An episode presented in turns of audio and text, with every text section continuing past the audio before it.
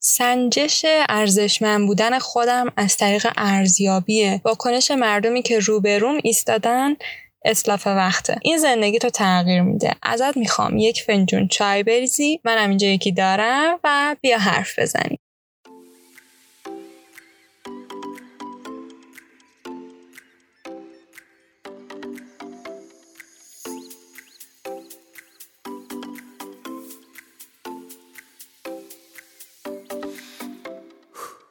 سلام روباهای کوچولو. به پادکست فاکسینوز خوش اومدین. من خودمون رو روباهای کوچولو صدا می‌کنم چون اولا هممون خیلی بانمکیم و دوم ما کنجکاویم بدونیم چطور می‌تونیم از ذهن بدن و سیارمون مراقبت کنیم. من میزبان این پادکست هفتگی بهشاد هستم. متن توضیحات رو برای اطلاعات بیشتر در مورد این قسمت به خصوص بخونید.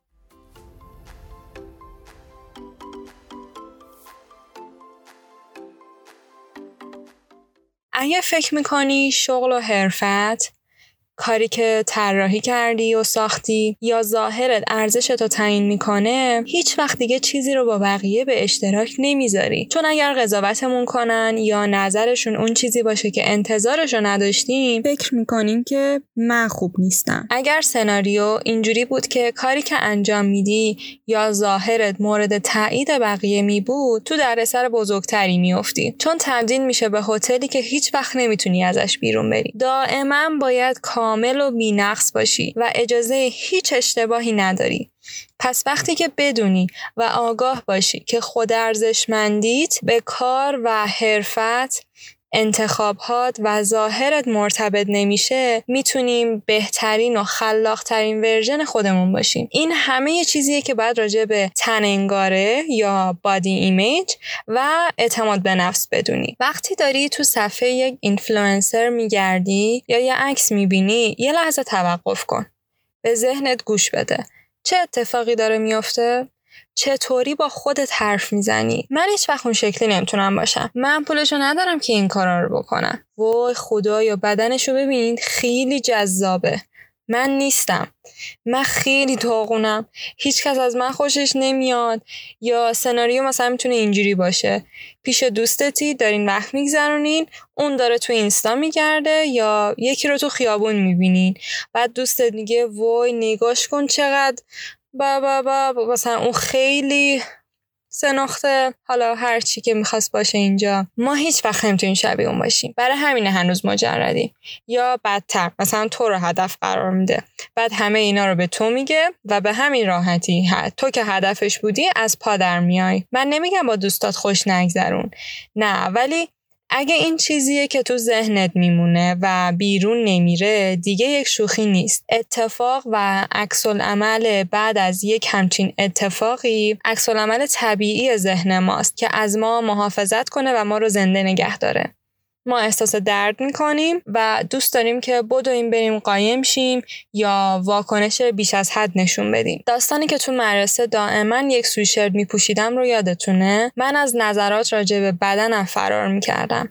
یا دائما شکمم منقبض بود. خنده داریش اینجاست که یک روز که هوا خیلی گرم بود من چیزی تنم نکردم رو فرم مدرسه. و همه به هم گفتن وای چقدر بدون سویشر لاغرتری. من اون موقع با خودم گفتم خدای با فازتون چیه؟ خلاصه. داشتیم چی می‌گفتیم؟ آها. همه اون چیزایی که گفتم باعث شکگیری یک اعتقاد دردناک میشن که من عیب دارم.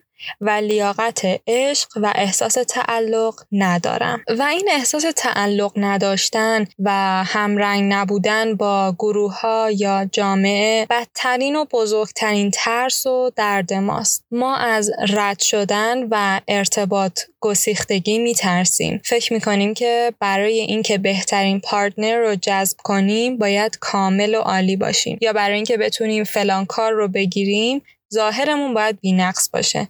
و یا برای اینکه دوست داشته بشیم محبوب همه باشیم. این تقصیر تو هم نیست. راستش یه جورایی عادت کردیم به این نوع رفتارا. ولی همین الان برگرد به اول پادکست دوباره گوش کن. می‌دونی چیه؟ آره.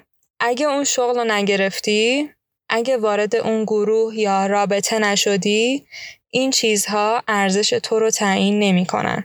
باشه؟ تعیین نمی‌کنن از حالا به بعد راجع به این حرف می‌زنیم که چجوری توی این بهتر بشی. اولین قدم. نگاه کن ببین چه احساسی داری. وقتی احساس ناامنی در مورد بدنت می‌کنی یا حس خوبی توی بدنت نداری و یا می‌خوای بری و دوی قایم شی فریاد بزنی حالا سعی کن علتش رو پیدا کنی. مثلا دوستت بهت میگه یه دختر جدید وارد گروهمون شده. یا حالا هر سناریویی که خودت می‌خوای در نظر بگی. بعد دوستت میگه انقدر دماغش خوشگله که نگو. یه کمر باریکی داره که اصلا اوهو. و تو یهو به خودت میای می‌بینی داری با خودت اینجوری حرف می‌زنی. وای نه من اصلا به پای اون نمی‌رسم. حالا توجه فلان پسر رو از دست میدم. یا دیگه من محبوب جمع نیستم. بعد از اون این مکالمه ها تو همیشه تو زندگیت از بقیه عقب بودی. همیشه اونی بودی که اضافیه. همینه. خودشه. تا آخر عمرت مجرد میمونی. حالا یه نفس بگیر. علت اینکه اینطوری با خودت حرف می‌زنی چیه؟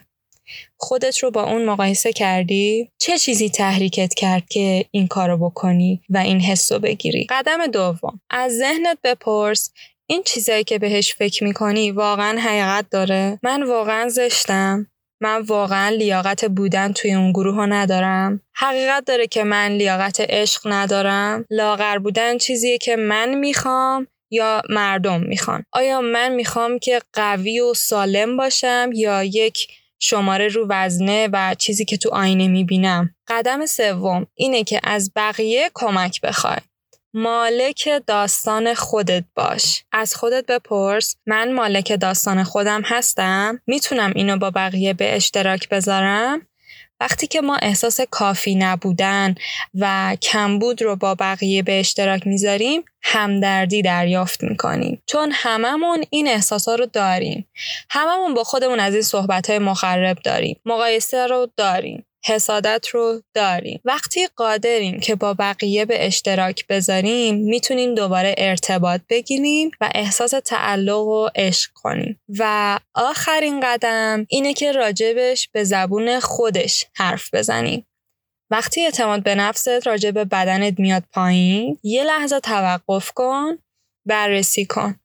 خب آره من سلولیت دارم. 80 تا 90 درصد از خانمای دنیا سلولیت دارن. حتی ورزشکارای خفن. ولی نگاه کن به پاهات که چقدر قویان. بهت کمک می‌کنم انقدر سری بدوی.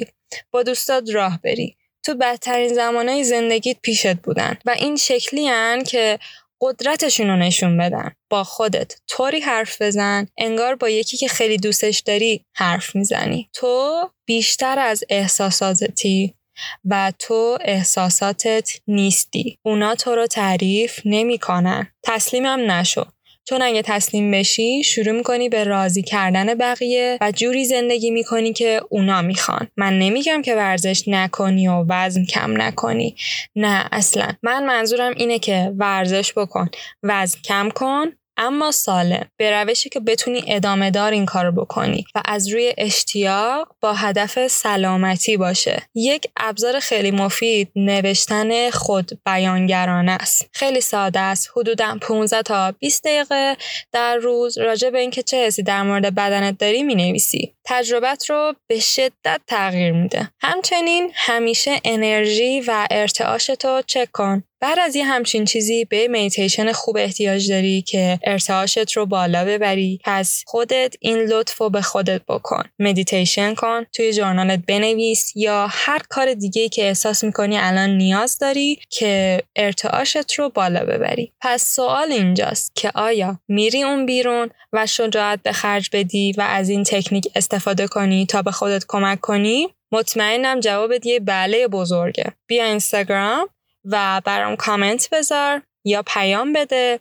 یا همینجا برام یه ریویو بذار که چه حسی داری؟ از این قسمت چه بهره ای بردی؟ یادت نره که ژورنال خود مراقبتی توی سایته که رایگان دانلودش کنی. چای من تموم شده و برات آرزوی یک شیرجه عمیق در خودت می‌کنم. تا دفعه بعد.